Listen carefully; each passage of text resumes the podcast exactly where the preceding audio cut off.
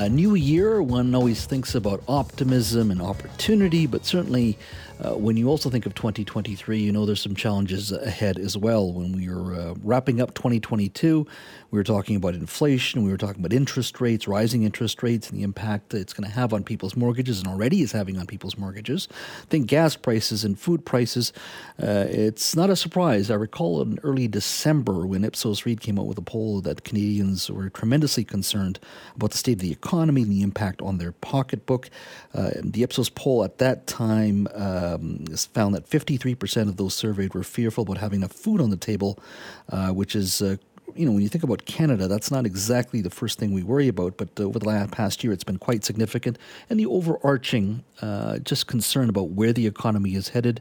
Uh, joining me now to talk a little bit about the economy and recession is Peter Cishecki, registered financial planner and president of the Everything Financial Group. Happy New Year, Peter.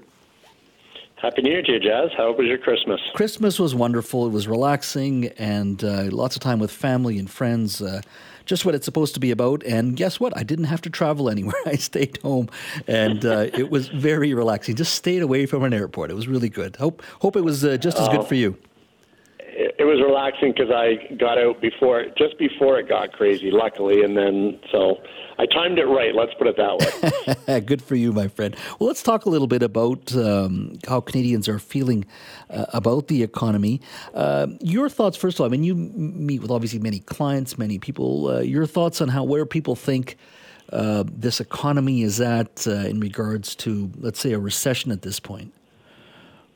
Well, that's the most common question people ask is, uh, and, and everyone approaches it differently, but you know, 87% of the of this poll said they feel we're going into recession or we're already in one.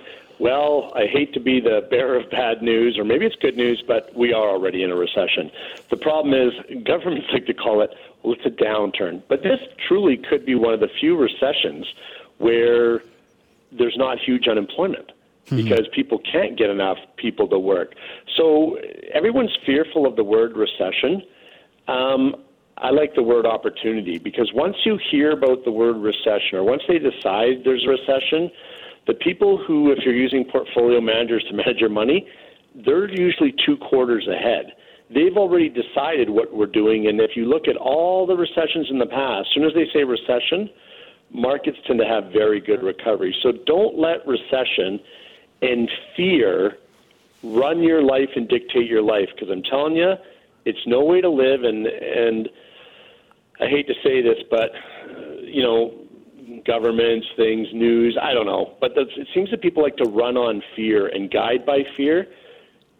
Recession can be an opportunity if you're prepared and if you go about it the right way. And, and recessions happen every four, so 4.8 years is the average. People think they're once every 15 or 20 years. They're every 4.8 years. The problem is they just don't get the the play that they maybe should, which is maybe that maybe that's a good thing. Uh, in regards, we've been in one since September, technically. Technically, all right. So you know, we, we we've been talking a lot about the economy and recession, and so it's it's, it's a conversation of the present. Uh, do you still get people coming in and saying, "Look, I, uh, what's this mean for my portfolio? I want to save for retirement." Are there, are you having that conversation? We are now, and, and again, as I said in the poll, is that 79 people, 79% of people are worried about saving for the retirement. The problem is, and and then you know this, polls can be slanted any way you want.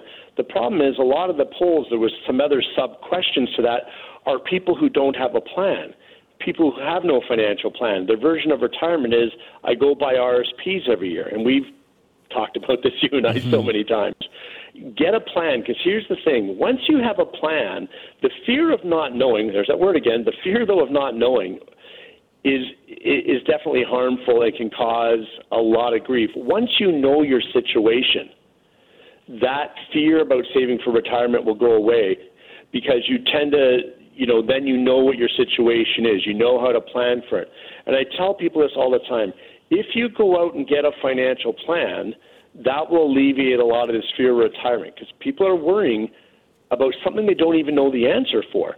So if you get a plan, you'll realize in many cases you're a lot closer to retirement than you think, and you don't need to worry about it. Uh, you, you, know, what I worry about most, and you know, as a layperson, is is the is the uh, the mortgage side of things. We talk about interest rates, and especially here in Vancouver and Victoria, uh, in the interior, we take on a lot of debt in this province, particularly in, in, areas like Metro Vancouver, in regards to getting into that first home or second home. We take on a lot.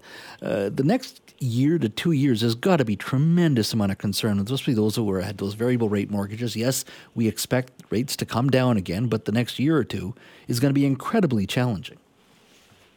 There is, and a lot of people are worrying about that. But here's something a lot of people don't realize you can do, and people are doing it now, Jazz. Hmm. You can actually, when that mortgage comes up for renewal, first off, look at a one or two year rate, which are definitely more favorable. Favorable, favorable. There we go. I'm getting hungry. I guess favorable. So you're pushing off that big long term renewal date, and you're getting a better rate that's not as much as a kick in the teeth as you think it will be.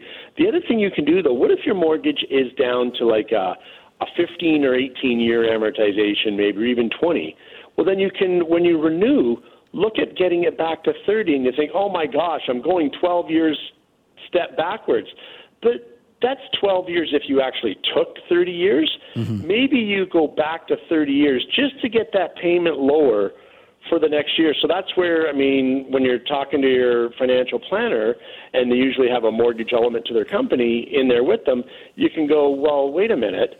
I can go with the one or two year rate, so that helps out with my payment. And then I can extend it to 30 years. And oh, wait a minute, my payment is $150 more a month than it was now, not $1,250 more a month than it was now. Mm-hmm. And again, even though you might go, and I'm using an example because I did this for someone earlier, 18 to 30 years, but it's not really 18 to 30 years if you only have that in place for a year till rates come down.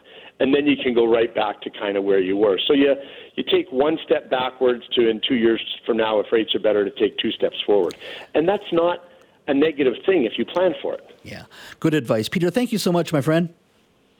Thanks, Jazz. We'll talk to you next week.